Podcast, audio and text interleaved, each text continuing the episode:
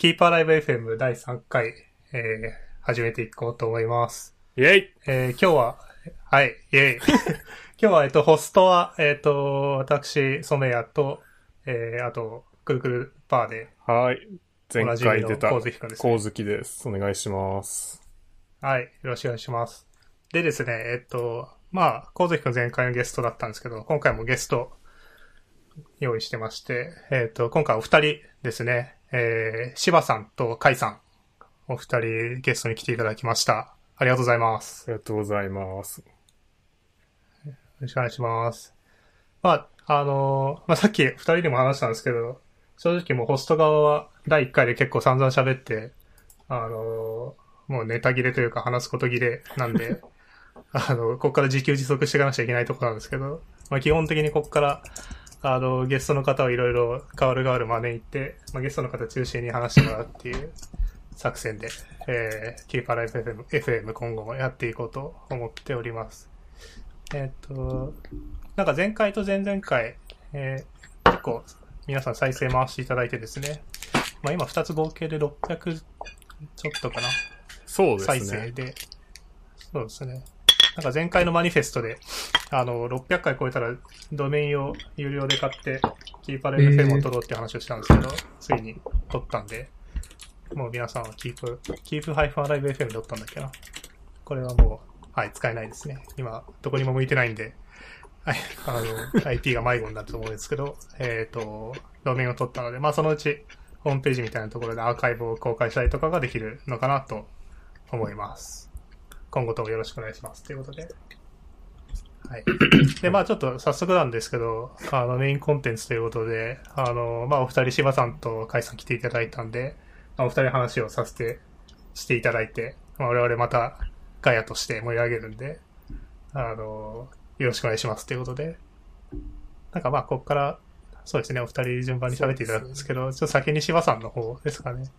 あの、なんていうあ、か、はい。はい。あの、まあちょっとリサーの初めてのゲストなんで、あの、自己紹介というか、そういうところから、まあ今までどんな感じでやってきて、今後どんな感じなのか、みたいな話を、千葉さんのターンということでしていただければと思います。よろしくお願いします。ななんかあったら、もういつでも突っ込んできてください。はいはい。よろしくお願いしおます。願いします。えっ、と、芝慎太郎と言います。はい。で、これツイッターアカウントとか言うんでしたっけああ、言ってくれると見やすいですし、あの、公開するときにはリンクも貼るんで。ああ、了解です、はい。そんなツイッターアクティブじゃないですが、S アンダーバー24アンダーバーというのがツイッターアカウントですね。はい。実名でやってます。で、えっ、と、今ですね、TRID という、あの、トヨタの自動運転の子会社で、ああの、自動運転開発、特に ML とデータパイプライン、MLOps データパパイプライン周りをやってます。もともと僕は、多分その、この3回目にしてちょっと、この2人ともすごいこう、テテックテックした人じゃない感じおうのゲストかもしれないと思ってるんですけど、僕もともと、えっと、東大の学部と修士で、えっと、ニューロサイエンスをおうやってました。 うん。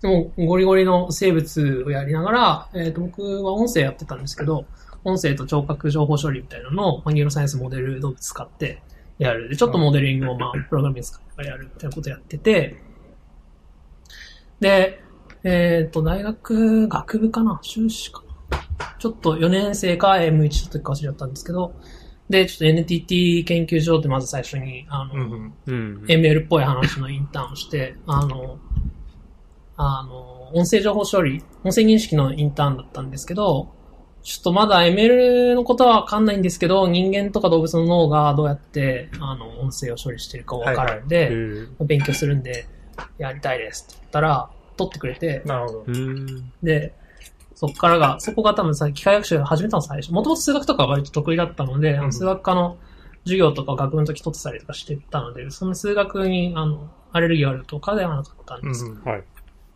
で、その後、リクルートのインターンとか PFN で結局1年、1年4ヶ月から半年ぐらいかな、ぐらいインターンさせてもらって、機械学習とかプログラミングとかをゴリゴリやっていく感じになりまなしるたほ。 ど。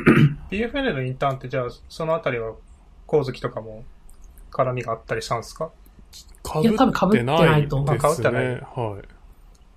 僕がやってたのは、PFN は、えっ、と、収支とかだと2016ぐらいとかなんで、 6、まだ大手町、あじゃないや、あー大手町の前、あの、本郷三丁目にあった時15年ああ、そうはそいうそうはい。うん。そう、15年の冬とかから行ってた。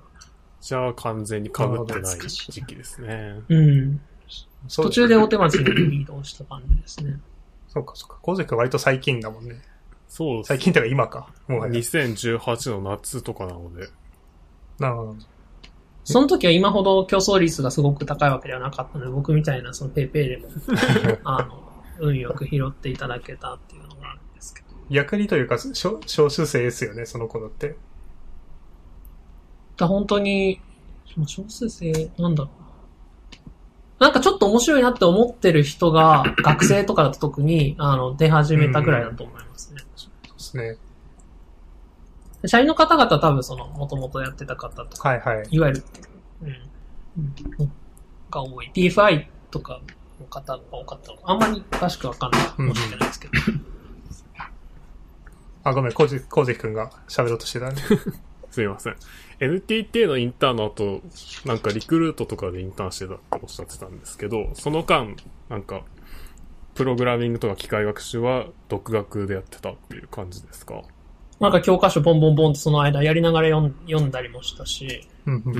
うん。 NTT のインターンは1ヶ月ぐらいあったんだけど、それなんかす最初の方でもういろんな本と か、スライドとかないですかって聞きまくって、まあ、あの、あとお方に真相学習とかも読んで、わーっとキャッチアップしていった感じだと思います。ああ、お方にしてます。まあ、あと、その、はい。うん、統計モデリングとかは、神経科学の研究の中でもちょっと使ったりするので、うんうん。もともとの、その、ディープじゃない普通のモデリングとかは、まあ、まあ、ちょっと知識はありましたけど。うん、うん。ニューロって、基本、あれなんですかやっぱ実験中心の研究だったんですか、はい。ええ僕だから実験動物の、あの、頭手術して開けてまああ、しすごい。それを聞きたかた。った。脳を開けてみたいな。すげえ。 それ、そ免そ許れこなそ、しです。それこそ、その、で、電極というか、その、入入力、出力か、出力を取るための装置をつけて、あ、そうそう、電極を差し込んで。だかすげえら、あの、ニューラリンク最近だと。はいみたはいいな。はまあ、あれはもうすごいです。産業でやってて、ちゃんとすごいですけど、電極を頭の中に刺して、やってたね。い。すげえ。サイコパスなんじゃないかと。マッドサイエンティスト感がある感じ。ええ なんかそれであれなんですね。NTT 研究所、まあ音声認識というか、まあ、 NTT は音声認識つながりですね。うんなんかやっぱりそのインダストリー側でどうなってんのか、見たいというか、インターンやりたいみたいな感じだったんですかその時は。まあそれもあるし、もともと別に、あの、プログラミングとか、そういうの嫌いじゃなかったっていうか、むしろ好きな方だったうんうん。んですけど、パソコンとかも。その、なんかちゃんと生きてるもののこと知りたいなみたいな思って、なるほど。例えばこう、高校の時に機体研究室とか、東大のここに行くと、その、神経科学やりながらちょっとこう、モデルとかそういうのもできるんだな、みたいな探して、はいはいなんか行きたいな、みたいに思って入ったので高校生でそんなこと考えます普通。結構気持ち悪いなと思う。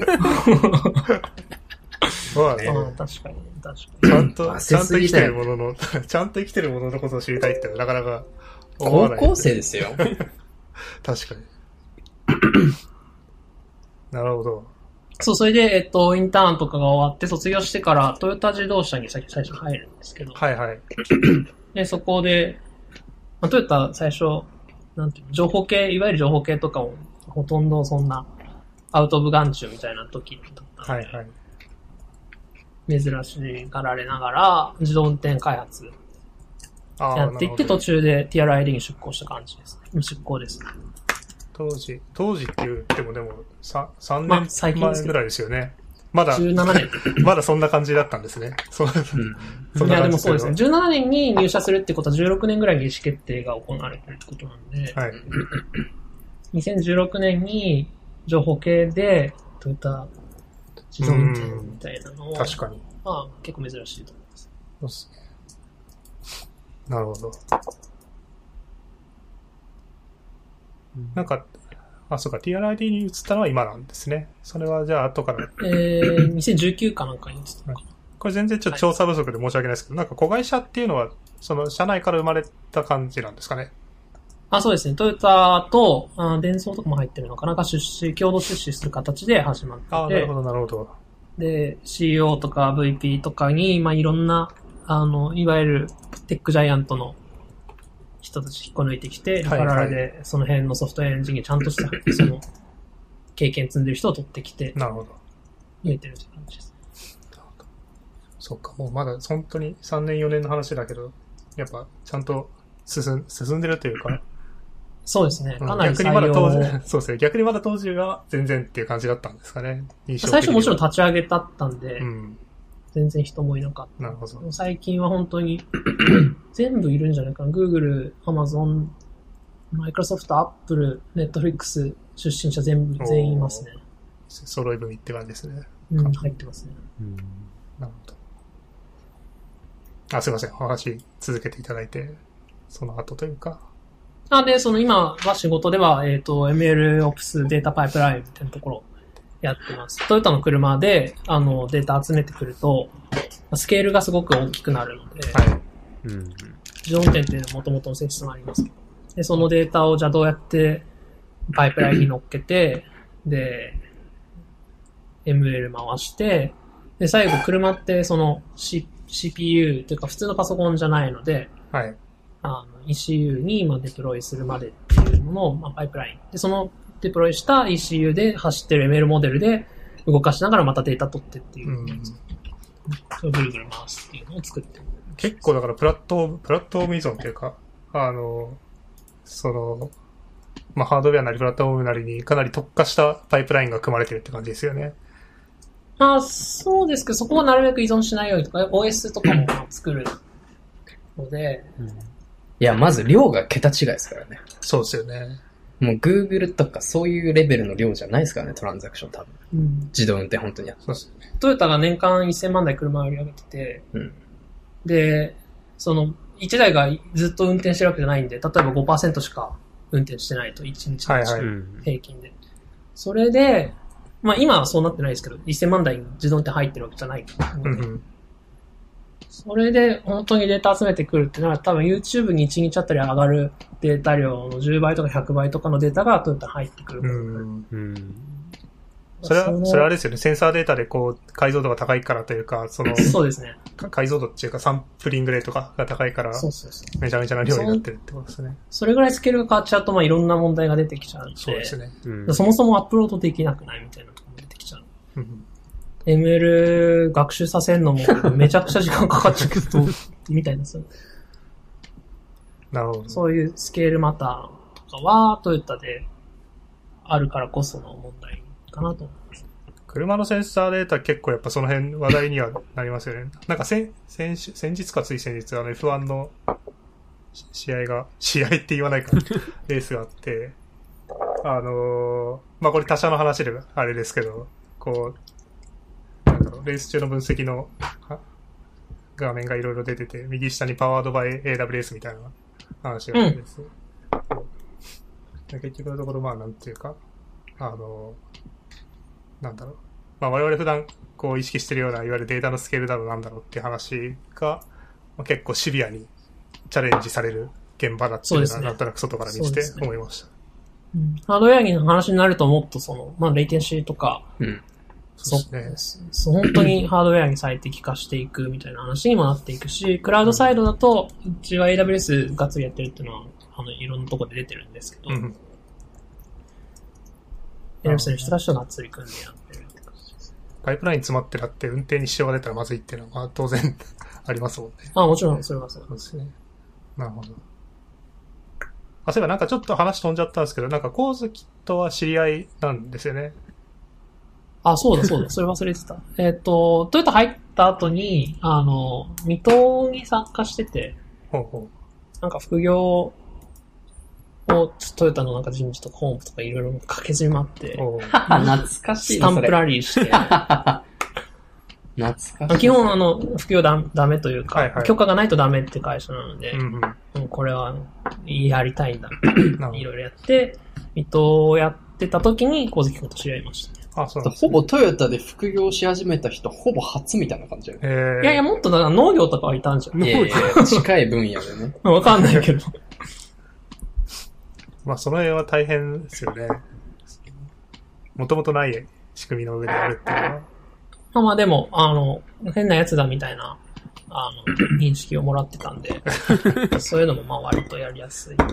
ミトアドバンストってのは、えっと、は社会人のミトっていうことなんですかね。えっ、と、普通のいわゆる一番有名な未踏っていうのは年齢制限があって25歳以下みたいなのが確かあって、ああ、なるほミトど。アドバンストっていうのは年齢制限がない未踏です。なるほど、ななるるほほど。どあ、なるほど。あれは、なんか勝手外に、人ミートだね。勝手に、別そにの学、生の応募しても大丈夫。無印というか、な何もついてない未踏は、学生の未踏だと思ってましたね。勝手に。25歳なんですね。はい。アドバンストも学生だけで来てる時もあると思います。多分ああ、なるほうどん。未踏、未踏では何やられてたんですかここでは、えっ、と、イベントカメラっていう、あの、新しいカメラ。ちょっと普通の今出てる iPhone についてるカメラとかビデオのカメラとかとは違うものの研究をしていました。なるほど。これ1年とかって感じなんですかね。そうですね。それ1年間やって、で、その後、えっ、と、去年の秋から社会人博士をそのテーマで続けながら始めているという状態です。エネルギッシュですね。あ、そ紹の、介時しかできないなと思って ます。そういうことあ、そうか、それでその時、水戸の時に、光月と会ったっていうのは、それは何、何つながりそう、水戸の時に、あの、水戸、メインを2人でやってたんですけど、はいはい。もう一人学生だった子がいて。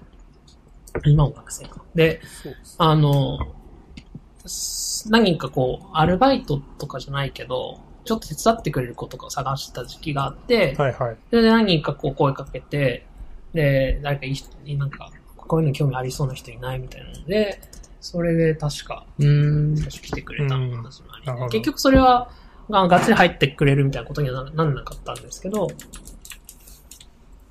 まあじゃあそれ以。来、ちょくちょく連絡取ったりみたいの時あ、そうなんそでうすねで。すね。意外と共通の友人がいたりすることが発覚しな。うてん、、そうですたね。まにズームとかやってますもんね。なるほど。てかまあ、そうか、大学も一緒というか、うん。二人とも駒場だし。あ、あそうなんでだ。すね、確彼かも駒場。へえ。なるほど、なるほど。あれ当時は何やってたんだっけ、光月くん当時結局、 18日。 18の後半なので、僕、チェイナーのバイトやろうかなって思って、そっちにしたっていう状態だった。なるほど、なるほど。今ってどういう感じで働いてるんですか社会人博博士と。あ、もう普通に働いて、もう、あの、空き時間でやってる。自分の作業で研究をしているという感じです。別に会社からなんかサポートがあるとか、会社の業務とも別に関係してないので、うんうんまあ関係してたらできな いし。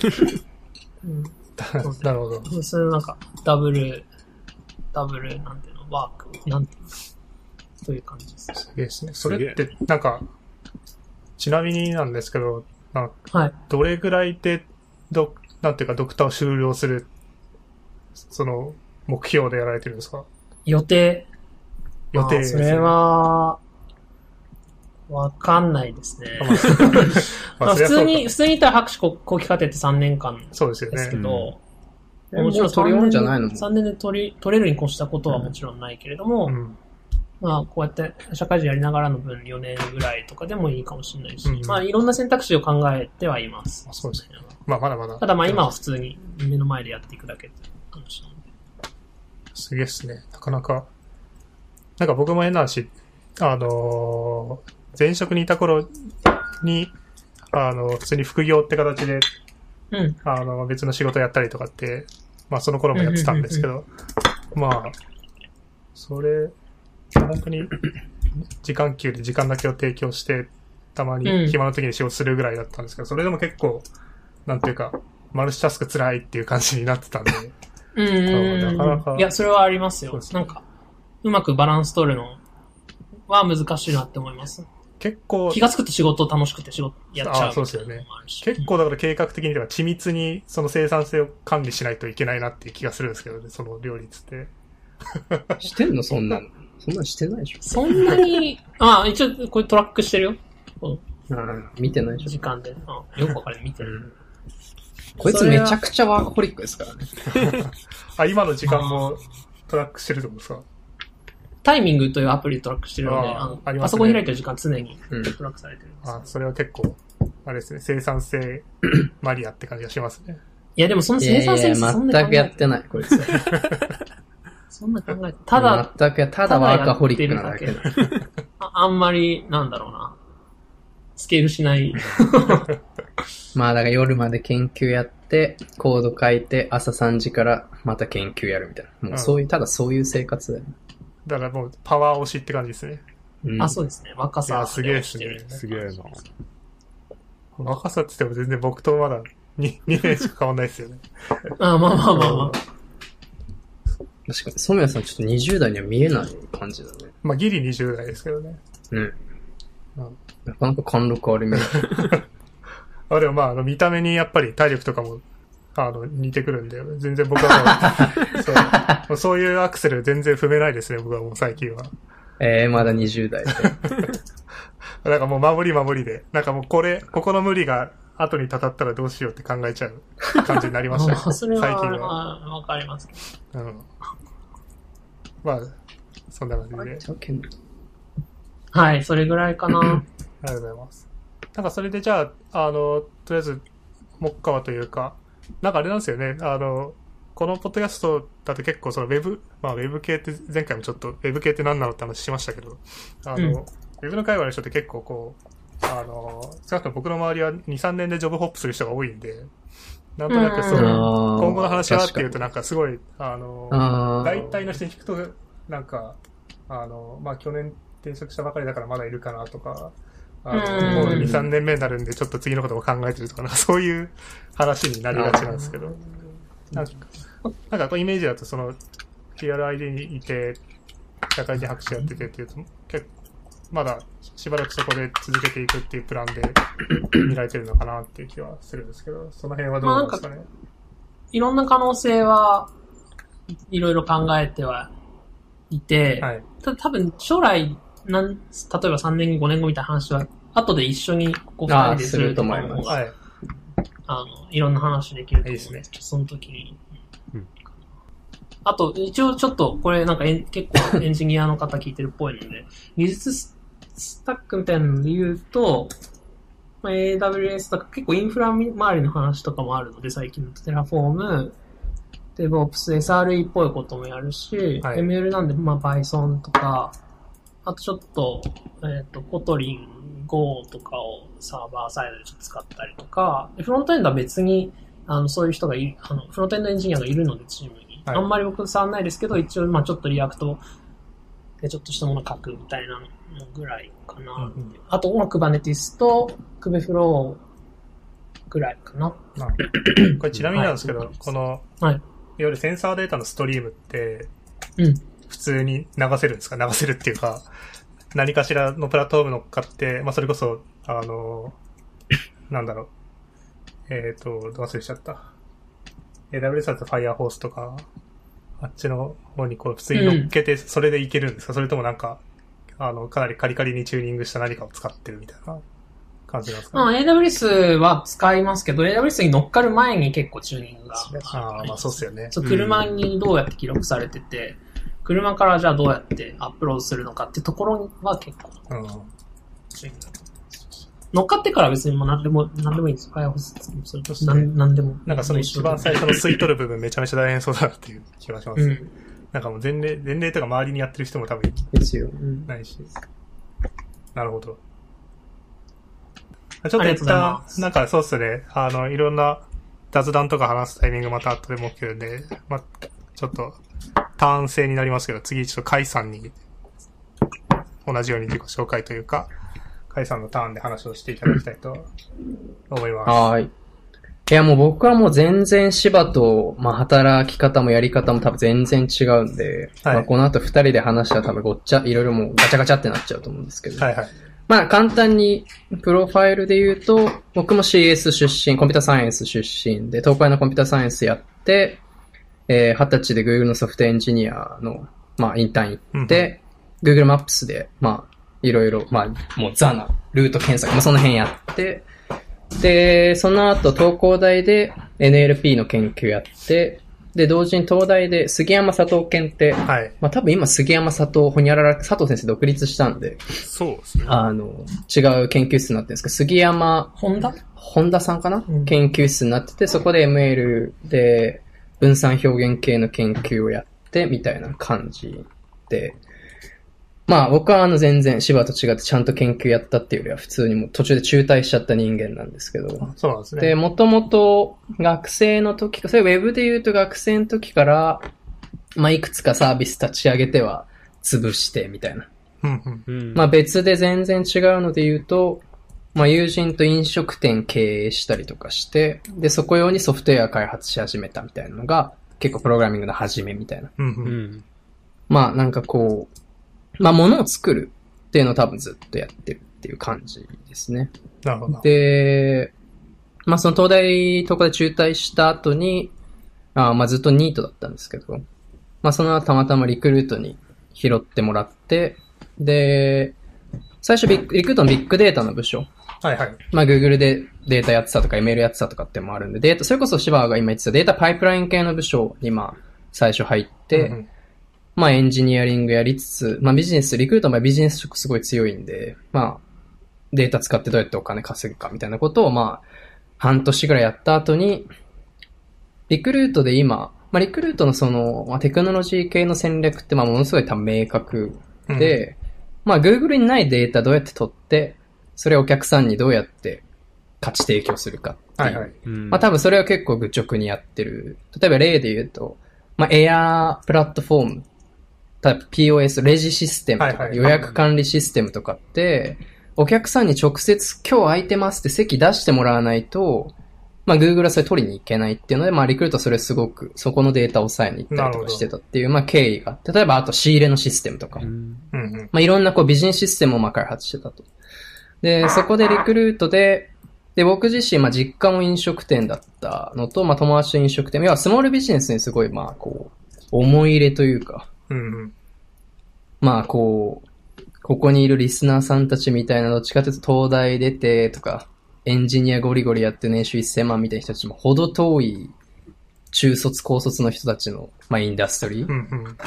まあ、ここにテックないのはなんかちょっと、どうなのかなっていうのをずっと多分、思い的にはあって、で、リクルートで入っても半年ぐらいで、まあ、その、リクルートのビジネスシステムと、まあ、リクルート持ってる全部データを、まあ、一箇所に全部統合して、なるほどなるほど。例えばじゃあ今週お客さんこんぐらい来るから、このぐらいの仕入れに落とした方がいいよとか、はいはい。まあそういうのを分かりやすく教えてくる経営アシスタント。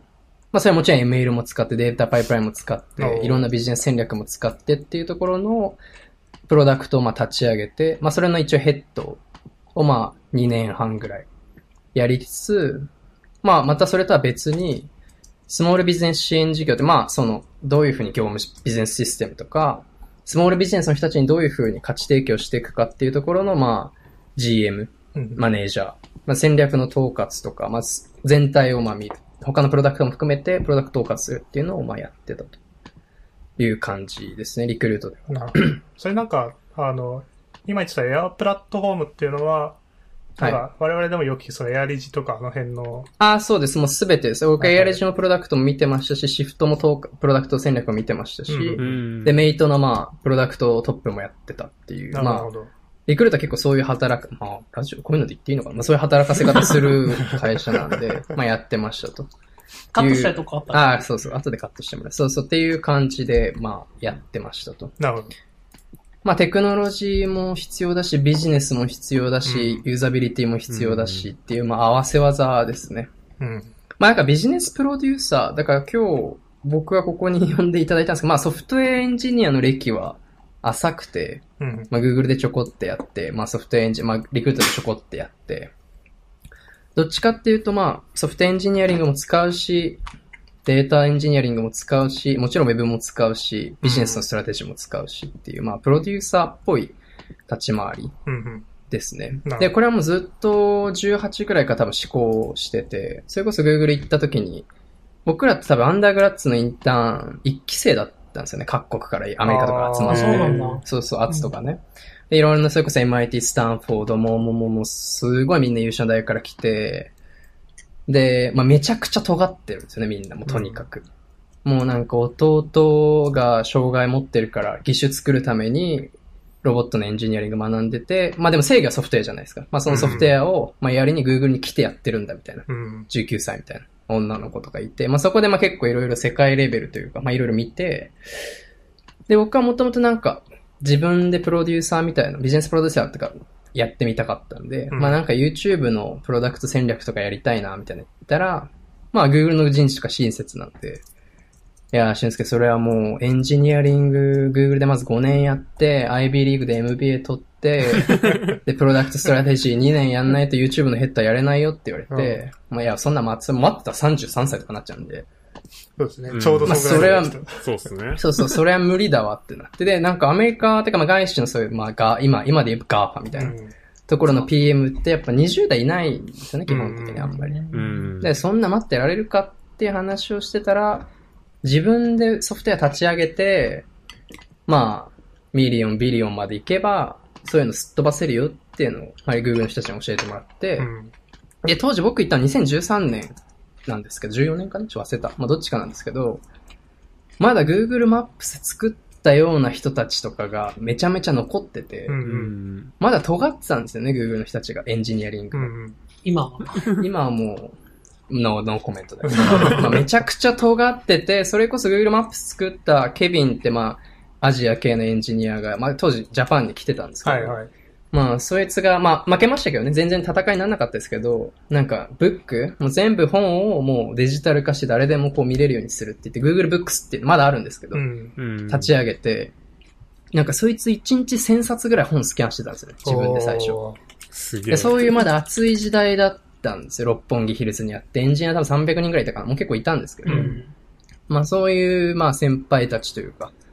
で、当時僕英語全く喋れないまま行って、まあ筆談してるみたいな、まあそういう状態で、うんまあ行ったんですけど。まあなんかとにかくすごい尖った先輩たちを見て、まああとそれこそスマトラで地震あった時とかも、SMS とか電話だけで使える簡単なシステムみたいな Google のはいはい。 20%プロジェクトで簡単に作って、スマトラの人たちに提供したりとかしてるのを見て、もうテクノロジーはやっぱ結構世界変えられるなみたいなのうが、ん熱いなと思って、そういう職種をやりたいと思ってたけど、まあ、33歳までは我慢できないっていうので、どうしようどうしようって言ってる時に、まあ、Google 側が、うんもう今何にもやりたいことないんだったらマシンラーニングやった方がいいよって言ったら、まあ、日本にすごくいい先生が、あの、来るからって言ったのがその佐藤先生っていう先生で、うんで、そこに、まあ、Google のレコメンデーションレターとか持ってって、そこで研究員をまあ、B4 で、4年生でやらせてもらって、もう佐藤先生にすごくしごいてもらったっていうなるほど。感じですね。で、Google の一番強いのは、そこの分散コンピューティングを本当にもうプログラマティックにめちゃくちゃ簡単にできるっていうのを僕見てたんで、その時。で、それがもう彼らの競争の源泉なんで、まあそれを、で、要はリクルートとかも一緒で、リクルートなんてエンジニアまあレベル高い人もいるけど、普通の人もいるんで、うん。要は ML、天才がいなくても使える MLOps みたいなのを作るっていうのも、まあ、リクルートで僕はやっぱやったプロジェクトで、どデータパイプラインをリクルートに作り変えたんですけど、うんだからその時はまだエンジニアリングとかやってました。うんで、その裏でエアメイトとかいろんなプロダクトを立ち上げたっていう感じですね。なるほどで、日本で、まあこう、まあ経営アシスタントみたいなの作って、まあすごくユーザーヘビーに使ってくれて、まああんまり世界でも類ない、そんだけビジネスシステム一箇所で持ってるとこないので、うん。うん。で、それで集約して使える経営アシスタント作って、で、そのタイミングで、まあちょっと、なんか飽きちゃったな、飽きちゃったなって言ったら、まあこれもリクルートの人に怒られちゃうけど、な んか、こう、うーんって思ってる時に、リクルートの子会社でインディードっていう人材の、まあ日本でも多分 CM ちょこってやって、なんか仕事探しはインディードのインディード。はい。で、アメリカ、日本以外ではもう全部1位なんですよね。求人の制約数とかインディードって。う。うんん。で、マンスリーで2.8億人ぐらいまあ使ってるとアクティブに。まあ結構すごいプラットフォームで、まあインディードの100%子会社、あ、リクルートの100%子会社。で、そのファウンダーが、と CEO が日本に、えーリクルートの会議で来てて、うん。うん。で、ある日、まあその上司に、ちょっと、あの、上の階で、ロニー、あ、ロニーってそのファウンダーとか来てるから、あの、エアメイト、その、ケアアシスタントが聞きたいっていうか、ちょっと話してくれってなって、その日に言われて、何のプレゼン資料も準備してない状態で、 その日に呼ばれて行って、で、英語も喋れないんで、当時は。もう、this, to this, みたいな、そういう英語で、まあ、やって。まあ、で、彼ともう本当にもう、最初5分って話だと結局1時間弱ぐらい。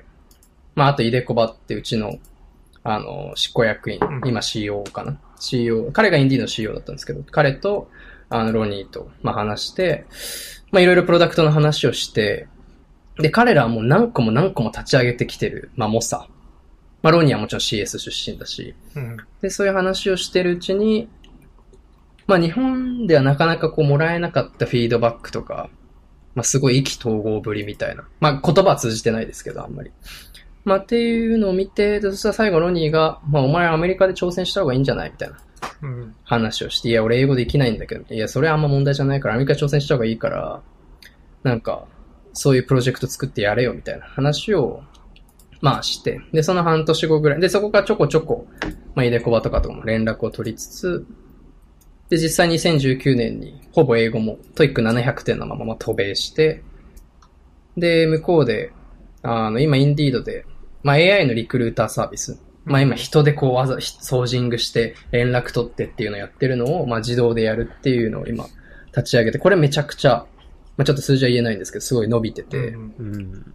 で、今それのプロダクトマネージャーを、まあ、やってるっていう感じですね。なるほまど。あだからずっとやってきたのはもう何でも使うと。テクノロジーも、まあテクノロジーの中でもデータサイエンスも使えば、ML も使えば、ウェブのエンジニアリングも使うし、UX もすごい細く。とにとにかくしかも、AI と人間が協業するインターフェースとかも、そんなに当時はなかった。まあ未だにないと思いますけどね、そんなに。うん。どうやったら人間が拒否感というか気持ち悪さなく、本当全然テクノロジーわかんない人でもそうい、けるような。使える。で、それで、まあ、ものすごいインターフェースこだわってやってて、まあ、日本グッドデザイン賞とか取ったりとかしたんですけど、まあ、やっぱりそのインターフェースの問題あるし、データ集めるとこの問題もあるし、まあ、モデルだけで解決できないとこばっかりなんで、本当にビジネスとか実社会に実装しようとすると。うんっていうのを、まあ、ひたすら考えてやってきたっていう感じのキャリア、キャリアというか、まあ、働き方。うん。なんで、あんまり ML のここのすごい、じゃあ、NIPS で学会発表しましたとか、ここのデプロイシステムを作りましたっていうよりは、まあ、技術と問題と全部含めて社会実装するみたう。いなん感じの職種。うん泥臭い部分もやりつもうつ。全部やるなるほど。なんかっ、ていう感じの働き方をしてきましたね。あれなんですかね、あの、その Google での YouTube の話とかもはいはい。踏まえると、なんだろう、モチベーション的にはやっぱりそのプロダクトのや、けなんていうか、そのオーナー側でありたいっていうところはあるんですかね。そうだと思いますね。なんかどういう問題を解決したいかみたいなところを作って、で、それが面白い問いだったら、まあさっきそれこそ2、3年ジョブホッピングするって話してたと思うんですけど、はい。自動運転もしできたら、本当に世界変わる。うんうん。おしかも多分問い的にまあ10年ぐらい多分全部で、トータルでかかるっていう、やっぱ問い、問いを作る人あんまりいない。うん。適切な問いを設そう定するっていう。適切な問いを設定できるみたいなところの、やっぱ面白さというか。うんうん。で、しかもそれが実装できたら、やっぱ結構、業界リシェイプできるっていうのはやっぱすごく、リクルートの時もそうだし、今インディードでもそうだし、うんうん。もうアメリカのそのハイアリングちょっとずつ変わってきてるんで、もうインディードの影響で。はい。もうちっちゃいスモールビジネスでも、だから僕らの作っているプロダクトってもうジョブポストしたら瞬時にベストなキャンディデート、かつ彼らもアプライしそうなキャンディデートをもう瞬間で計算して、もう自動でインビテーションインディードが送っちゃうんだ。はい。はいうん。だからもう本当に1時間以内とかにクオリファイドなキャンディデートが手に入るみたいな。うん。普通2週間1ヶ月かかるんですけど、そうですね。みたいな世界って今までなかったんであるいはそもそもリーチできなかったりとかっていう状況。そう、それもそうだし、その雇いそうかつ応募しそうなんていうことはできない。うん今までのシステムだと。そうですね。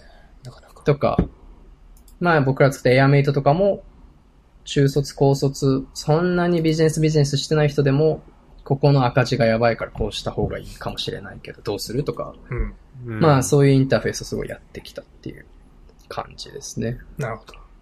なんか、あれですね、自分の話になっちゃうけど、僕は逆に、やっぱりその、あの、いわゆるそのプロダクトの持ってる性質というか、まあさっき問いって言ってましたけど、うん。そこにアプローチするってより、どっちかっていうと、なんですかね。技術的な問題そうですね、そのなんか、そうですよね。そこの、そうなんですよ。下っていったところの課題を、まあでも僕も、あのー前職辞めて、今フリーランスエンジニアやってるんですけど、まあそうなると結構やっぱ仕事も泥臭くはなってくる性質のものが多いんでそうそう、あの、そうですね、結構スタートアップさんで、あの、うん。今物作れなくて困ってるところに、あ、じゃあ作るよって言って入っていくことが多いんで、なんか、あジェネラル寄りにななってはきてますけど、うん。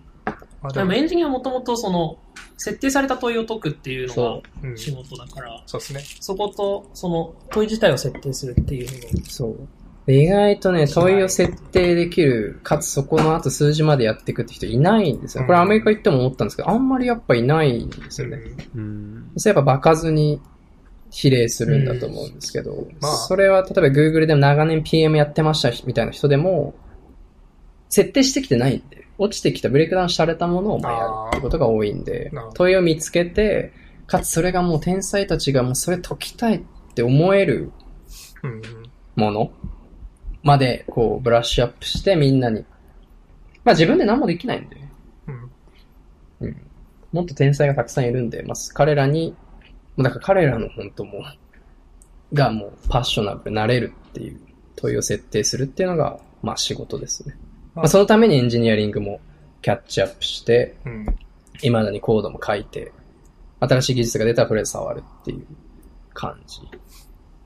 まあ、問い作る人がいないってのもやっぱり、問い、そもそもそれが難しいってのはあると思うんですけどね。いや、難しいと思います。そこだと思う。うんで、かつ今までのビジネスプロデューサーみたいな人だとテクノロジーわかんないから、うん。解けるかどうかわかんないっていう。そうですね。うん確かにまあ、そこの文脈なしでトップダウンでもまあ、いいっていうじ、まあ、時代や文脈もあったかもしれないですけど、今結構、いや、今無理ですね。そうですねスピード感的に。そうなんですよね。テックのスピード感でいい問いを出すためには多分そこの解像度はだいぶ高くないと意味がないというか、うん当たるまあだから銀、面白いですよね。銀行系抜いた、ナスダックとか含めた全部のトップカンパニーの CEO ってコンピューターサイエンスかテクノロジー出身なんですね、うん今。銀行を除いた。なそうそう。まああとジャックマン以外ね。うん。うん。まあそれ結構面白い。まあ時代時代を象徴してるなって思そうですうね。かな。まあ、効率というか、その、そうですね。その、総合的な戦闘力的にやっぱそこ必須になってしまうのかもしれないですね。プランニングをするにしても。いや、そうだと思います。なるほど。っていう。いいですね。うちの、まあ芝より半分ぐらいの時間で終えたけど。ありがとうございます。なんかあの、わかんないですけど、うちのホストで、あの、今、そうですね。なんていうか、どっちかというと技術よりし思考がそのプロダクトよりに近いなっていうのが、そのダミーっていうやつがいるんですけど、ふそうーで。すね。彼もホストで入ってたらもしかしたら、もう少しえー話が広げられたかもしれないです ね。まあ、うあんくまで彼も、あの、データを見るのが専門でっていう感じなんですけど、うんうん。うん。今 DMM で働いてて、そうですへね。まあ、どっちかというと、でも、あの、データと常に向き合いたいっていうよりは、何かこう、あの、問いを設定したりっていうところに興味があるんじゃないかなと僕は勝手に思ってるんですけど、うんそう見えままあすまた機会があれ。ば確か。そうだよね、なんとなく。にそうですね。僕とマスタゲさんなんて、ほぼ正反対寄りですもんね。なん か、問いがなかー。ったそう、ら、だからそう。レベル問いがなかったら帰りますっていう感じなので。デベロッパーが使うツール作りないですみたいな感じで過ごし続けてるかうら。ん。そうね。さらに、さらに下のレイヤーだね。だから、小月くんとかが問いきたいわ、これって思うレベルに、ビジネスとかの課題をエンジニアリング一周まで落とすっていうのは多分、まあ俺の仕事。うん。そう、だから今のインディードのチームとかは本当に天才みたいなエンジニアがいる。うん。まあ彼らに解きたいと思ってもらえる問いを作るっていうのが仕事。そこ結構採用も強力ですもんね。強力というか。うん、インディードめちゃくちゃ金かけてるしパワ、ーまあ、うん、もともと本当にカリスマみたいな人が2、3人いるんで、うんアメリカで。まあ、それに、彼らに惹かれて入ってくるっていう。まあ、どこも一緒だと思いますけどうね、んネットフリックスも。そうですね。あれ、今も所属はオースティンの方なんですかそうですじゃあね。、時差ある状態で仕事してる。 そう、実際勤務。全然働いてな いけど。そう。もうちょっと働いた方がいいよ。うん。そうね。今何でこっちまあに来てるんですか、何でというのは。そいのや、もうもう完全バケーションっていうかもうコロナ怖いなと思って。ああ、なるほど、なるほどう。ん。うん。私、今、あの、米国系のテックジャイアント系はみんなもう来年のあ夏までオフィスクローズなんで、うん、そうですね。どこ行ってもあんま変わんない。前も話したけど、すげえ、ベイエリアのち地価も下がってきて、結構、ああ。がっつり下がってて、すごいっててかもう話をみんしてなる出てますよ。うんもうアメリカの人、優秀な人たち出てるもうんん、ベイエリアから。住む意味ないんで。そうっすよね。なるほど。そんな感じですかね。おぉ。げんじゃねえ。僕は、 まあ、僕の感じはそんな感じで。東工大 CS 僕も一生ですね。え東工大なんですか、ソメイさん。そうです。多分、え ?5 類 ?1 類5類からの計算項ですね。うおー、一緒じゃん。一緒いくらですか大倉ですかあ、えっと、どっちだっけな大倉かなおちなみに俺も覚え てない。そう、なんか補い足や、すると俺それで言うと、中退してるどころか、はい俺授業も、クォーターに、クォーターってか、前半後半とかで多分10回ずつぐらいしか行ってない。まあ、僕はあんまり真面目な学生じゃなかったんですけど、まあ、どう見てもそうだよね。いくら大倉ってなんだっけうわ、ぽいわ。ソミヤさん、東工大っぽ い。めちゃくちゃ東工大っぽいわ。いくら大倉って多分なんうかん、あれですよね、イーブンオッズで。なんか2個ある。うん。あそうそうそうそうイイーーブブンンととオオッッズズでと何そのうそうそう何のイーブンとオッズか忘れちゃったけど、まあ、とにかく、え学籍番号でしょ、多分。学籍番号か。それでそ んなローカルトーク繰り広げあごめん。これ、これもカットで。いやいや、東工大の人なかなか会えないんで、今 も。ああ、そうなんだ。うん。よくね、こう、特定の授業はすごいいいとで難易度が全然違うって言ってみんなブータ違うれてる違う違う。そううん。すみません、それどうでもいいっす。でもね、マジ難易度違うんだ。本当にそうなんだそうよ。なんだ。うん、数学普通にとか取れないことがあるから。取れない取れれない。マジか。なんか、一気に親近感湧いちゃ った。パイセンじゃん。あ、そうですね。うんうんね、だから、合ってたってことですよね、キャンパスでああ、多分、ね。まあ、同じ時期にやってたんだよね、絶対、やってたよね。やってたよね、じゃない、やってましたよ ね絶 対。そこは厳格なんだそ。う。えー先輩だからもう、敬語ですよ。ありがとうございます。なんか、何の話しましょうかね。ああ、でもね、俺聞きたいのは一個あるかな。二つぐらいあるかな。まあ、この辺。メモにも書いたんですけど、はい。まあみんな多分尖ってエンジニアリング力持ってて、それ使って40代ぐらい、40代以降とか何したいのかなっていうのは純とりあえずま粋ずに気になる。例えば5年後とか。まあ5年後、10年後でもいいし、何したいのかなっていうのはやっぱ気になるのと、もう一個は、俺らの下は、もっと優秀な。めちゃくちゃ優秀ですからそうねそう。そうえ、働く機会まあないでしょコウジ君もだって、あそうか我々より下いやでもそもっと下めちゃ優秀だからお前総平あったでしょ俺なんか家庭教師やってるんですよ、未だに。はいはい。で、そいつらにプログラミングとか教えてるんですけど、うんもう俺一瞬で越されま したから、一応、4、5年やって、Google も行って、メールの研究もやって、でももう俺の教え子って17でアンドリュー・ウングの ML も終了しておー、プロダクトまで作って、AWS の、まあ、ちっこいサーバーが落ちるぐらいまでサービスがポンって跳ねたりとかっていうのを、まあ、すごい17ぐらいでやってる奴ら、まあ、ブロックチェーン、まあ、僕ブロックチェーンの会社の顧問もやってるんですけど、ブロックチェーンの、もう17、8ぐらいで、もうイーサリアムのメインブランチにコミットしちゃってるみたいな感じの奴らいるんで、もうや、奴らは下ももっと優秀。う、やりたい時にやりたい分だけやって、っていう奴らが下から上がってくるんだけど、まあエンジニアリングがまず勝てませんと、経験値違いすぎるんで。もうだって、まあ今の久保君みたいなもんでもう、10代からバルセロナの株組織のトップで、バンバンしごかれてる奴らが、まあもちろん上がってくるんだけど、彼らが上がってきた後に、まあ僕らおじさんたち何やるんだろうかっていうのは、まあちょっと興味あるから。あまーあ、まず、だから、あれかな。5年後、10 10年後5から。年後、10年後。まず、我々から、うんうん世代から何したいかとかっていうのは気になるかな。なるほど。っていうのは、ちょうどみんな、みんなというか、コウズキ君もアメリカ行ったりとかして、まあ感じたとこあると思うけど。まあ日米でももちろん違うし、違アメリカとイスラエルとかアメリカと中国も違うう。ミッし。ドウェット間にイスラエルとかちょっと、いろいろあそういうのも見て。そうですね。なんか、まあ、40代以降って言っても、僕はもうあと10年もしたら40代、そうそう、意外と近いんだよね。なんかやっぱ5年後、10年後にまあ何5したい年後、かっていう10年後に何したいかやっぱすごい気になるよね。ちょうどね特にエンジニアリング会う話。んちょうど自分もね、考えましたね。今日とかはいはい昨日とか。あの、へー40になるけどどうしようなってのはちょっと考えたりしまうしんたけうんど、うん。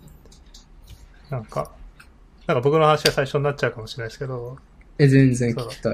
なんかさっきでもカイさんが話してたような、すごいこう、世の中に対する問いようみたいな話の後ですごい、はいはいなんだろううんうね、カイさんに怒られちゃうかもしれないけど、僕はもう本い当やに、いやいやそんなあそれその違いだけど。まあすごいぶっちゃけて言えば僕は個人的に逃げ切れれば何でもよくて、あ、それも一個あると思いますよ。それね、結構一個大事なテーマ。逃げ切れるかどうかっていうのは結構ある。そうですね。まあギリギリだと思うんですよね。僕は多分、あのー、最終的に40ぐらいのところはもう背中を焼かれながら走ってると思うんですけど、 はいはい。絶対そうだと思う。そうですね。まあそこをだからどうするかっていうときに、うんまあでも5年10年先を見越して何かにこう戦略的にコミットしてその時の武器を作るっていうのは僕は多分あんまりできない、あの、お勝負潔いね勝負だと思うんで、多分その時に、あの、その時々で考えて何とかするのかなっていうのと、まあ年の功で何か武器になるものがあるとすれば、あの、だんだんその、いわゆるプロダクト側の話うん。そうですね。の、問いえっがとね。うん。いわゆる経験がものを言う系の部分ですかね。はいはい。もうちょっと増絶対あるからね。増強するのかな、みたいなうん。うんイいメージですかね。まあ、なんとなく。やでもそれ多分ね、もう染谷さんの前提でずっと学び続けられるみたいなのがあるから言えるんですよ。なるほど。新しい技術とかも含めて。まあ、わかんないですよね。こう、そ年、う年組んで、これからも。 どのぐらい学びが続くか。まあもちろん、ね、脳の性能は落ちてくんですよ。そうなんですよね。それから怖い。絶対遅いんですよね、もう二十歳の時より。うん。プログラミング。遅い遅い。うん。もうそうだし。他のファクターも増えていくしね。。そうう。うん。ですね。そうなんだよ。仕事以外、そう。本業以外。まあそうだね。それもそうだし。だから結構、こっから。二日連続徹夜できないしね。うん。そうなんですよね。だから僕はこう、だから、半ばエンジン死んだ状態の車を、ハンドリングどうや って、あの、ハンドリング勝負ね。どんどうやってそう、あの、ゴールまで持っていくかみたいなところの意識はちょっとありますね。うん。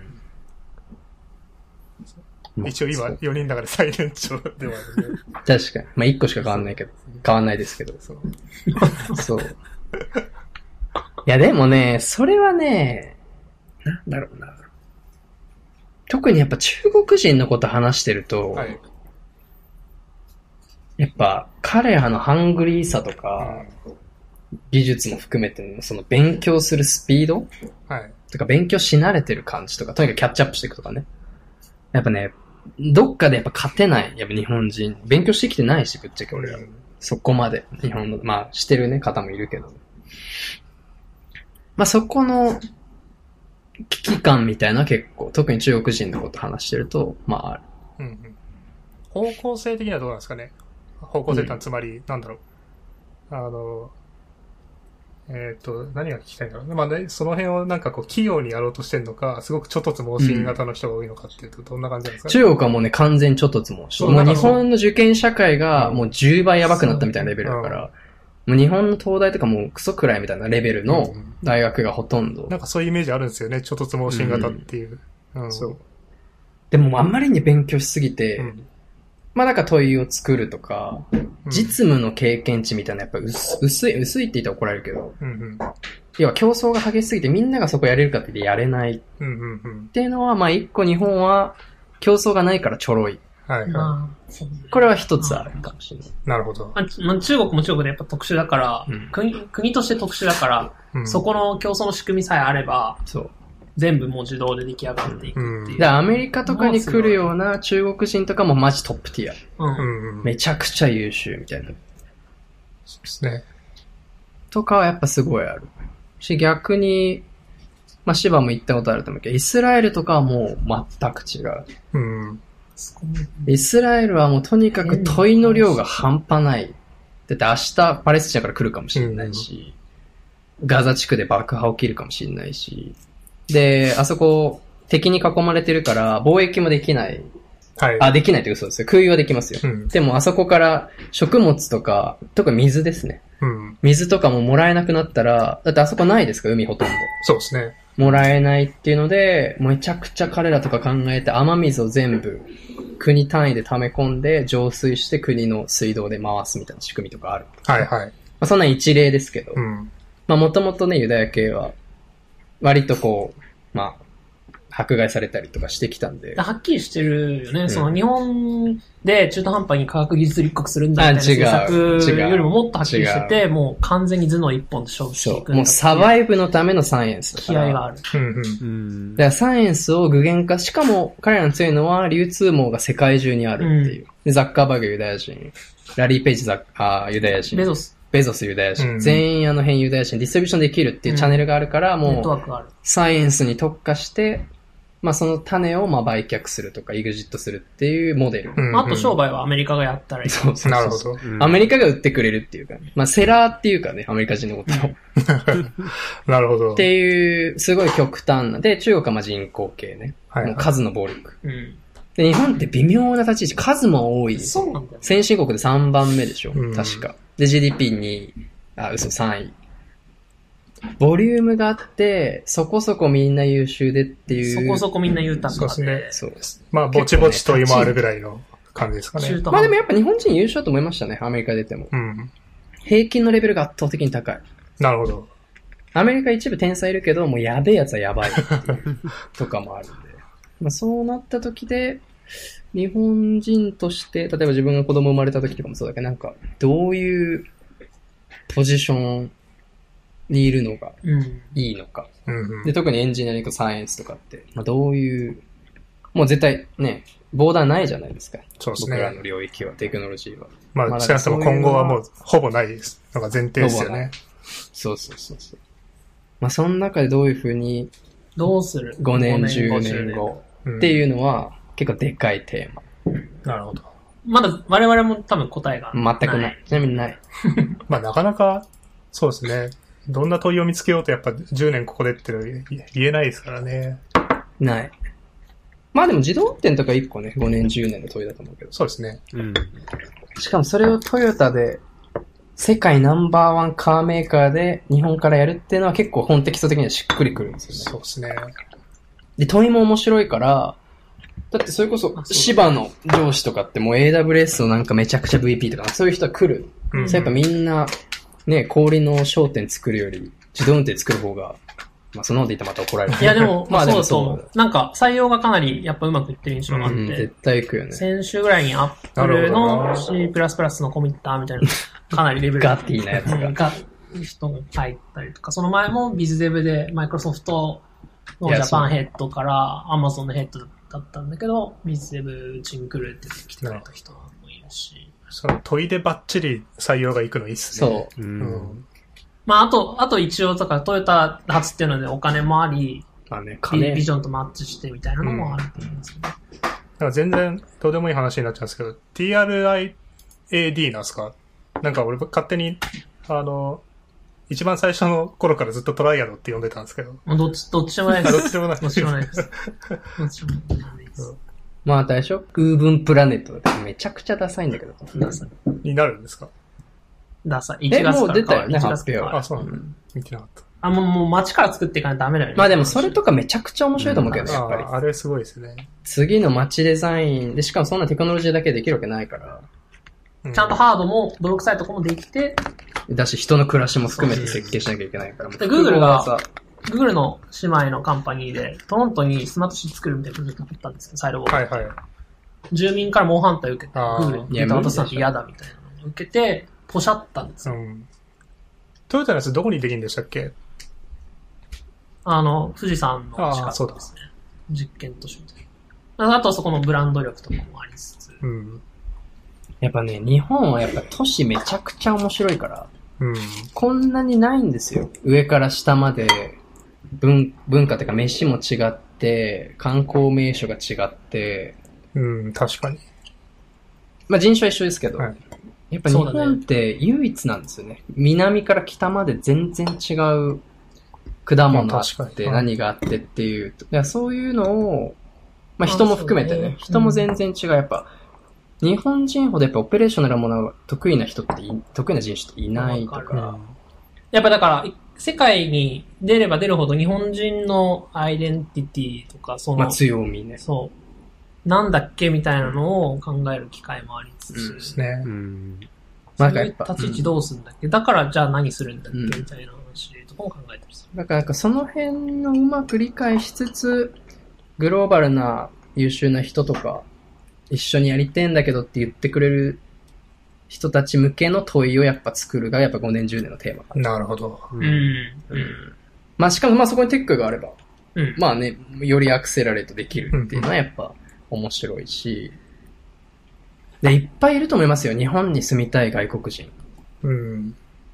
それやっぱ不思議。だからいるでしょ、トヨタいもさ、るいるアメリカ人。今あんま来てるからそうそうシアトルからそう来てそまうすそうそう。インディードもグーグルの時も、日本に住みたいからトップのエンジニアがわざわざ移住してくるっていう。うんそれをもっとうまく使えば、面白いことできるんですけどね。今回の COVID でも、日本最低でしたからね、対応は。もう一回外出たらビザ剥奪しますみたい な。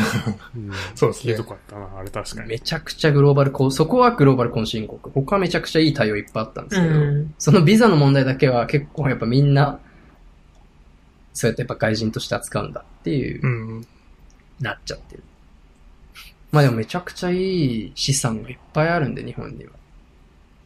そうですなんね。かそういうのを使いつつ、まあなんかなんか、そう、さっきの若い世代の話もありつつ、そうですそういうねを。作ってったら面白いことができるかなとは思いまますあ、。いろいろやれることとか面白いことがあると思う。そうだから非常に申し訳ないのは多分僕らはあんまりこういうキャリ アで、こういう風にポジションに行きたくてみたいな、あんまり考えて仕事をしてきてないんで。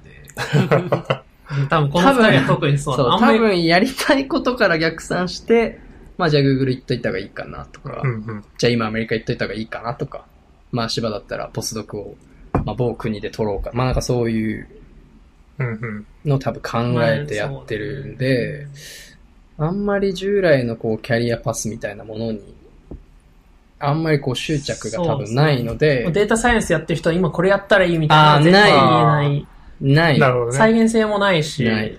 今同じ、うん。例えば今自分が大学4年生だったら、うん多分違うことしてる。あ、絶対違う。うん。なんかよし、コンピューターとかやってると思う。ちょうどだから、自分も、自分もっていうか、あのーいわゆる、まあ、このポッドキャストキャリアについて話すって言って始めたんですけど、キャリアについて話すのって再現性ねえよなって思 い、思ってて。あ、だから書いてん のか、そうこそこうに。そう。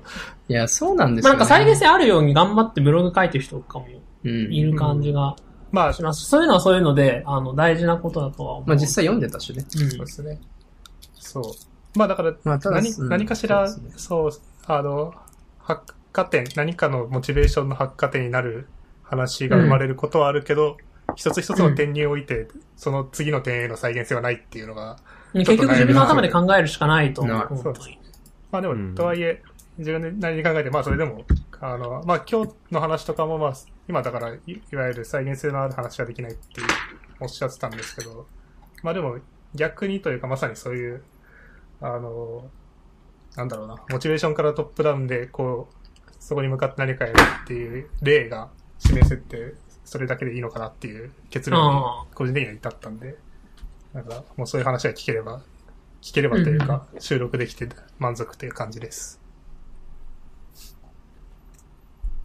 まあでもやっぱ道案内人はうんそれぞれいたと思いますね。なんかそれこそ俺も Google の先輩たちに、いやこれから ML だからとか、うんうん。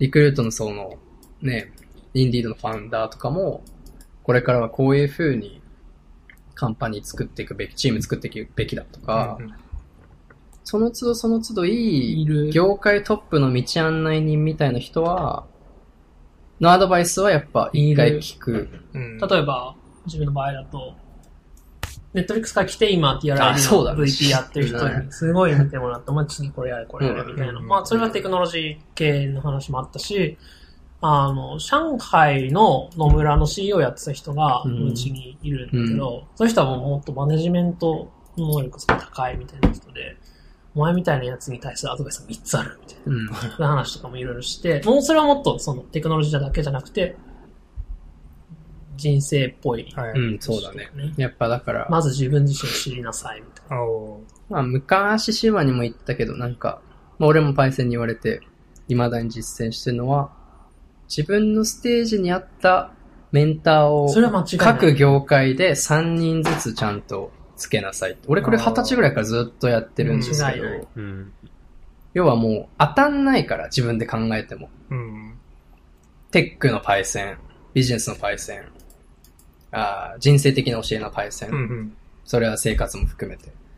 やっぱそれがその都度別に変わってっていいんですけど、うん3年単位まあ、ちょっとだか。から、あの、彼らはもちろん、例えばテクノロジー、そんなわかんない世代だったりもするからもしれ全ない。然どうでもいい。うんそこを聞きに行ってないから。うっん。そういてろいいうろう、んのをやっぱ、それはね、研究室の、俺は恩師の佐藤先生もそうだし、まあインディードでのボスもそうだし、うんうん。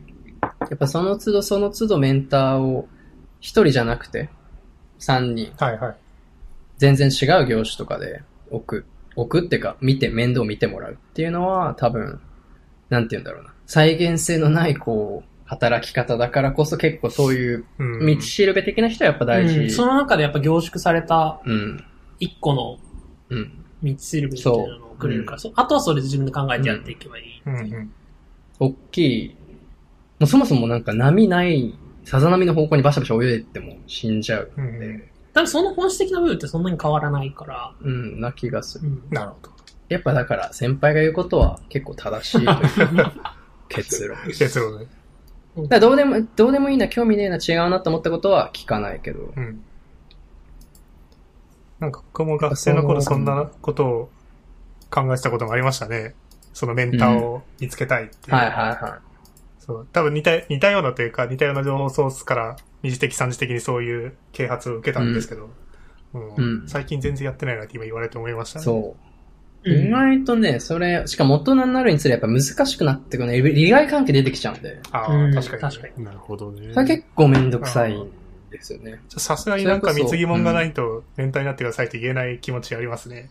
でもね、それもやっぱりね、問いだと思いますよ。うんこの問い解きたいかいら。や、そうと思いや、マジちょっと利害なるほど。なしでちょっとね、シャスっていうのが、う。うん。なんかちゃんと本当に本質的な問いだ、バシッって言語化できると、それを書いてるとか、それを発言してるだけで、もうちょっとやっぱ面白いかなるほどら、な全力でサポートするよっていうのは出あてるきてくる。あ、あると思います。それは。。会社でもある。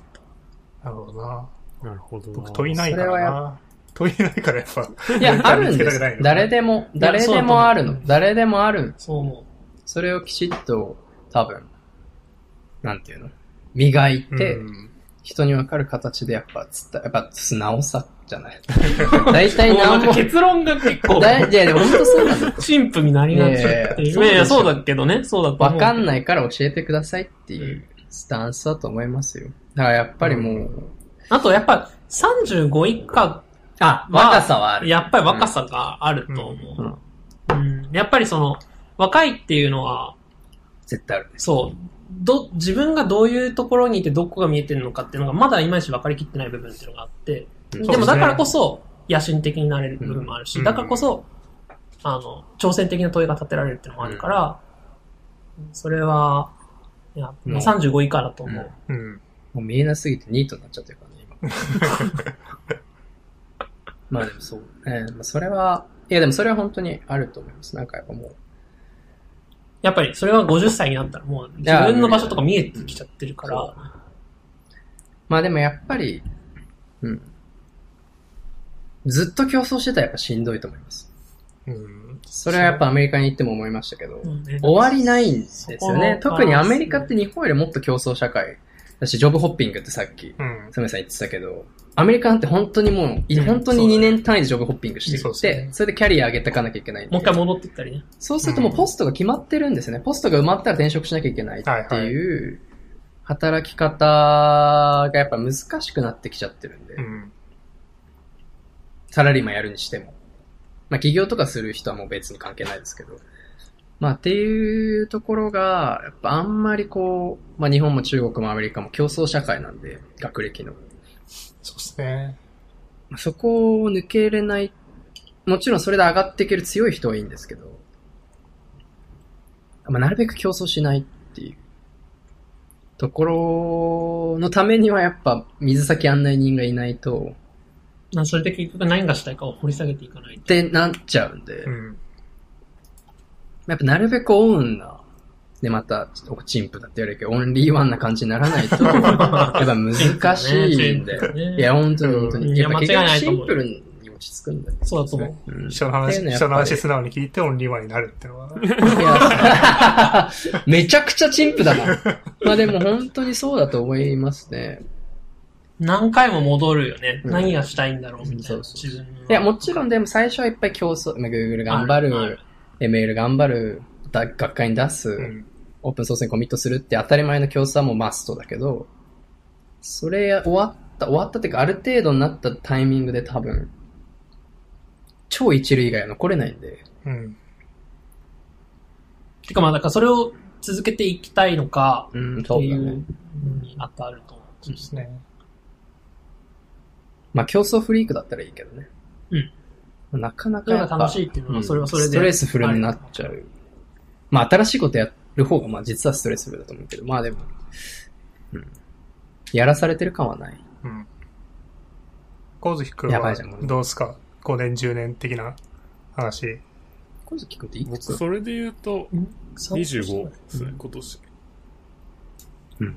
25って思う。僕逆に、中退してたインターン行ったおかげでやっていけるんじゃねっていう感覚がつきましたかね。ああ、な別るにほどそね。んなにレバリバリベに。ル高いすぎるわけでもねえな、みたいいや、そうそう、そうだと思う。そうだと思う。そう意外とっていうのはな。あだっる。たら、あ、てかね、それは絶対思う。ある。なんか別にね、ワーカホリック体質だから、5年、10年ぐらいずっと、確かに、ちょっとサイコパスっぽい 顔してるもん。ずっとやってりゃいいんじゃねみたいなうん。感覚はあ全然りまひすそねひ。そ話になってる。いやいや、でも、でも、そう、 でもそうだと思う。そう。うどうん見てもだって、目が。意外と、全然日本の優秀な人たちああ、もうバリバリ世それ界はでね、マジでそうだと思う。トップ張れるし。し、で二十歳で俺も Google 行ったタイミングで、MIT、スタンフォードいろいろ来て、まあ本当に天才みたいな、まあいろいろいたけど、ぶっちゃけ東大のリーチ計算工学のやつは頭いい、頭ね、頭だけ。でも総合力で言うと、そうなんだよ。あいつらマジでコミュ力高いし、巻き込む力も強いし、まあやっぱ、問い作って解いていくっていうのはやっぱアメリカの教育でずっとあるんで、ちっちゃい頃かうら。ん。それに慣れてるんで、そうで、泥臭いこともやるんで、そういうやつら結局。うんだからやっぱ、うん。純粋なスペックではね、多分ね、日本人勝てる。勝てるというか、まあ、劣ってない。うん。ですけどそうだと思う。戦えるっていう。他の能力が結構差がついちゃってる。うんまあ、まず英語できないし、うん。まあ、みんなできるのか、俺はできない。まあ、そうそう、英語できないし、あの、コミュ力、ネットワーキングとかもやっぱり、まあ、正直言ってやっぱ日本人不利だし、うんユダヤネットワーク入れないインド、インディアン入れない、チャイニーズネットワーク入れないってなるんで、まあ、なかなかやっぱ見えない壁はすごくあると。うんうん本当に上に行こうとすると。っていうのは、すごい思うかな。うんあ、だからスペックで言ったらもう日本人めちゃくちゃ高いと思うよ。やっぱ教育教育数字高いし、真面目だし、うん。それは間違いない。ただそれだけでは戦えないっていう、特にビジネスの場合は。まあ僕しばらくビジネス全く関係ないところにいるから余計やりやすいとは思うんですよね。いや、それあはとそうだとは思うね、し。腕だけで戦えるからね。そこにフォーカスするっていうのはすごく、あいいとはことだ日本で競争して消耗するんだったらアメリカ行って消耗した方がリターン多いから。うん。いいですね。まあでも絶対そう。逆に光月くんがアメリカ行ってインターンとかしたとこに天才みたいなやつ いたのそれチームには、チーム全員僕30ぐらいなのかな ?PhD5 人ぐらいいたし、それ全員こいつらすげえなと思ったけど、なんかまあ、そういう感覚は日本にいてもちょいちょい覚えたし、むしろ他のチームの行動とか見てると、こいつらこんなんで結構稼いでんのかみたいな。 あー やってんのかっつってあ。るねなるほどね。じゃあ別にそんな気にしないでやってりゃいけんじゃねみたいな気持ちですけどね。うん。まあ、英語は、一個、ああ基本障壁としてあるだろうなって、すごい。まあ、スペシャリストとしてやっていくには、多分そんぐらいでもいけるかな。多分。英語力も多分。ああ。そんなにできなくてうも。ん。まあでもマネージャーでリーダーになるとやっぱちょっとまたドライブして違う壁があそるうかでらす。ね。いけてる話できないといけみんなをなモチベい。ート。そうそう、みんなをモチベート。まあ、それでやっぱ問いのシャープさと思うけど、やっぱ。うんあ。るね、うんどれだけか深く考えてるか。うん。何言っても即答できるとか。こっちだぜってやれるかっていうのがね。でも本当、世界共通言語が英語で、それ日呪うよ。本人は基本的にはハンデを持って出ていっているっていうのはすごく思う。うん。言語だけじゃなくてなんかね、ネットワーキングも含めてだと思う。まあもうそれはしょうがないし、もう不可避だから英語勉強するしかないんだけれども、確かにね。たまにだって日本語の本読んだらさ、どんだけ早く読めんだこれ。俺未だに英語の本読めないから。もう速度の問題もあるし、理解力、理解のしやすさみたいな問題もそあうるでし。すね。彼らはもうそれをネイティブで、我々が日本語を使うのと同じよううに、ん。世界のリソースに全てアクセスできるっていうのが担保されてるそうわけでだすかね。ら、まあ、あと一番決定的に違うのは、まあ、お前、芝は違うと思うけど、英語で考えられないんですよね。もう俺とかの場合はう。ん。だから、日本語が一回入っちゃうから。グリッチしちゃう。うんまあその時点でもう遅遅い。だから読い。むしに。深さも英語で考えるとあー深くいけないから、日本語で考えないといけないそう。ですだねから。そういう意味ではすごいハンディキャッいプや、めちゃくちゃハンデだよ。言語体系的にも全然違うから全然違うから。。逆だから。考えるまあ側。でも英語の方が仕事しやすい。うん。考える側は確かにそうですね。なんか、うんまあ全然違う。う考んえ方が。喋りはむしろそれができないと、まあそもそもできないんで、あれですけど。うんうんまあだから我々としては、もうこっちがわざわざ合わせに行ってやってるんだよ、みたいなことを思いながらでも、結局結果を出していかないといけないっていうことになるんですけど。まあね、そこでやっぱお、前ら日本語喋ってもいいんだよ、本当だったらっていうことを思いなが ら、お前はできるだろ、それ日本のブランチなん だから。俺アメリカに行ってるから無理だ。いやいや、いや、それは無理だようん。うちでも無理だけど、その、気持ち的にね、うんそううんこっちが降りてってんだぞって思いながらも、もう結局英語でコミュニケーションして結果を出していくっていううのんがうん。まあ技術、やっぱコーディックみたいに技術的にそうだねトップを張っていこうっていう戦略で、ってなると、まあでも結構それは強くて、怖いと言ったら、その大きめの技術的な地殻変動とか、まああるいはカタストロフィーなんかもう情報がシェアしちゃいけませんみたいな世界になっちゃったとか、そういう場合に、そう、パソコンが死んじゃうみたいなことをたまに考えなくはないけど、まあそんなに大きなリスクはないから技術を頑張って唯一無二の技術力でやっていくんだったら全然なんていうか、5年10年やれそうってうん思いますけどね。グローバル考えると地政学っぽい話とかは、でもちょっと出るでしょ。考えとかないといけないっていうのはあある。まあそれはそうもうですこれからブロック経済ですから。例えば、自動運転って、軍事、もともと軍事用途で始まった技術なんで、輸出規制法みたいなのがものすごいあるんであすよ。ーうんなんかオープンソースだとか言ってらんなくて、確かに。うんうん。ハックされたら終あ了だの、かまら。あ、あんまりちゃんと明言はしないですけど、とあの、グループ会社の一人でアメリカ行って、で、輸出規制に引っかかる情報持って帰ろうとしちゃ って、もう再入国できなくなっちゃったみたいそうだよなね人とかもいるでもそうし、だよねう。んハックされたらもうソ何フ千トウ万ェアも単死んじゃうから純にオープンソースにするみたいな話もできない部分もあったりして、もちろん中国の話とかもそうだし、中国 Google もないから、そうそうそう。だからこれからその話は言ねう、とかないともうだから、テックだけでみたいな、パチポチポチポチやって解決するみたいな問題じゃない問題解いていかなきゃいけないから、うんうんそれ都市ぐるみ、インダストリーぐるみでやんなきゃいけないから、うんそれめちゃくちゃやっぱ地政学的なもの出る。うんでも中国とアメリカってもうできないですからそね、う基本的に。うん。う。うんんもうこの5年は。うんだから自分が中国でスウェ、スウェって、あソフトウェアエンジニアリングやってたら、もうとんでもないことが起こってるってことですね、今、リアルタイムに。そうう。ん。まあだ入れない、し、アメリカではもうできない。うん中国の会社を、あ逆か。中国はもうアメリカとイスラエルの会社に投資できないそうでですすね。うんそうなるとやっぱ日本の会社買いに来たりとか、まあなんかそ うういうん細かい流れが生まれてくる。政治と切り離せない感じなの。まあだしでもまあ普通に考えると、何十年前だっけブロック経済。おい、株価チェックすん40、の50年、そう。まあでもやっぱり、まあブロック、まあ繰り返してるんでずっと。うん40とか50ぐらいじゃないもうちなるょほっどな。で最近、この1、2年、俺らめちゃくちゃ連携歴史勉強したと。もえんでも、うん、面白い。歴史と地政学めちゃくちゃ勉強したんで、うやっぱもう繰り返してるんですよね、もう2000年ぐらい同じようなこと。うんうん。 2000年とは言わないが、でもまあ、直近150年、200年とか。まあ、もっとだよ、もっとだよ。なるほど。まあそこが顕在化しちゃうって前提に立つともう結構、なんだろう。なんだろうな。夜も眠れないみたいなことになりそうだけど。まあ別にそんなになんか、必要以上に心配になったり不安になったりする必要はないと思って、結局だから何を自分が捉えたいかっていうことで戻っていって、そうですね。本質的なものがそんなに変わんないんだとするんだったら、じゃあどこを、どこを自分のフォーカスにしたいかうんうんっていう。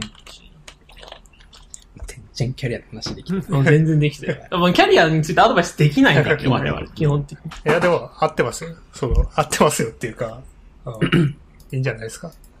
いや、マジ歴史勉強した方がいい。面白いしね。うん、面白い。うん。最近、あんまやってない。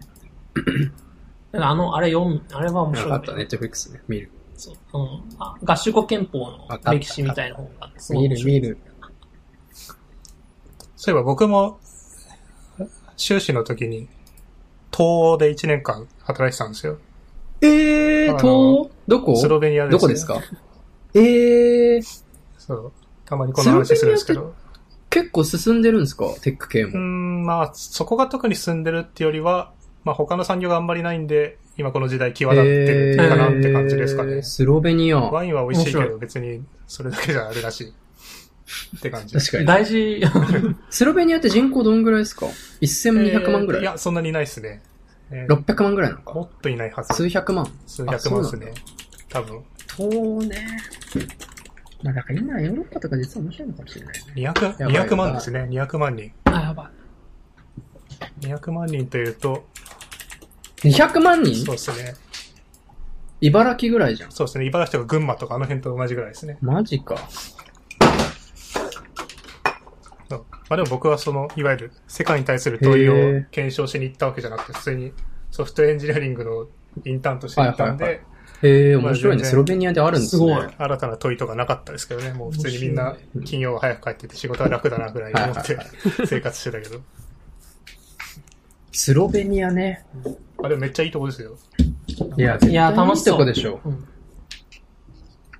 うん、だからぶっちゃけ問いとかどうでもいいから、普通にヨーロッパとか住みたいなと思うんだけどね。若たまに。 うん。まあでもイギリね、ロンドンいいよね。うんロンドン帰りたスい。いや、ベルリンもいいと思うよ。あベルリンもいいと思う。行ったこといいけど。ねイタリアとかね、スペインはね、やっぱビジネスはできないなと思いましたね、でも行って。何度も行っても。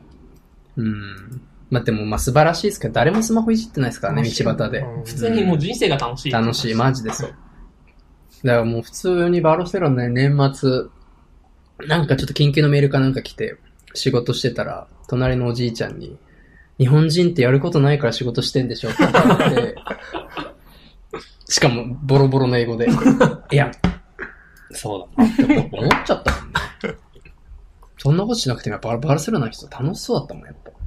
いいこと言うなやることないからですいや、そうなんだよね。やることないから仕事してんでしょって言われて、確かにそうだな。ね。なんか、あの、僕がそれ行ったプログラム、そのヨーロッパに、その技術系の学生が派遣される的な、あれなんですけど、へえ。その時に、当時も、あの、バルセロナに、えっと、何の会社だっけなちょっと、そこまで忘れちゃったけど、車の、それこそ、はいはいはい。えー会社に、あ、あの時はルノーのプログラムもあったし、えー、え、それソフトエンジニアリング系のルノーでそうですね。へえ。え、それ、そういうやつ、東工大のプログラムかなんかったですか東工大のあのルノーの例のやつではないやつですね。あ、違うやつね。うん違うやつです。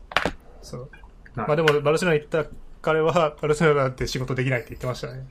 もう全然、あー、無理でしそう、ょ。切ったチケットが一生戻ってこないって言って。いや、絶対そうでし ょ。いや、そうでしょ。ハワイとかやっぱ、あの辺のラテン系の国とかは無理でしょ、仕事は。まあ、絶対量が違いますもんね。違う違う多う分ん違う違う。働かない。そりゃすまんわっていう。いやーね、どうすんだろうね、将来で。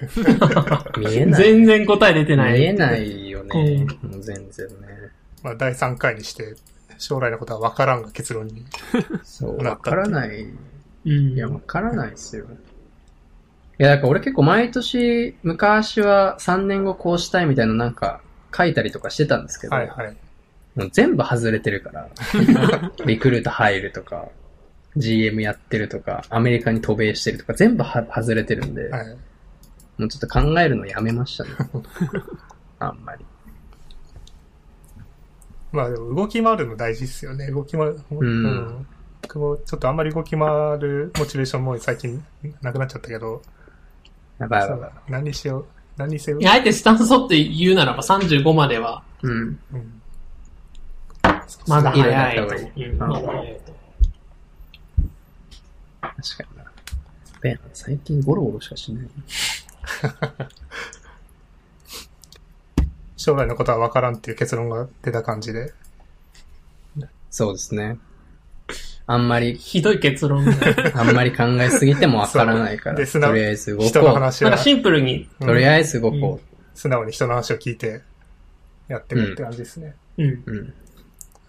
じゃあちょっとこの辺で今回もお開きにしたいと思います。お二人、あの、柴さん、海さん、ゲストで来ていただきありがとうございまあしりたが。とうございました。ありがとうございました。。ありがとうございました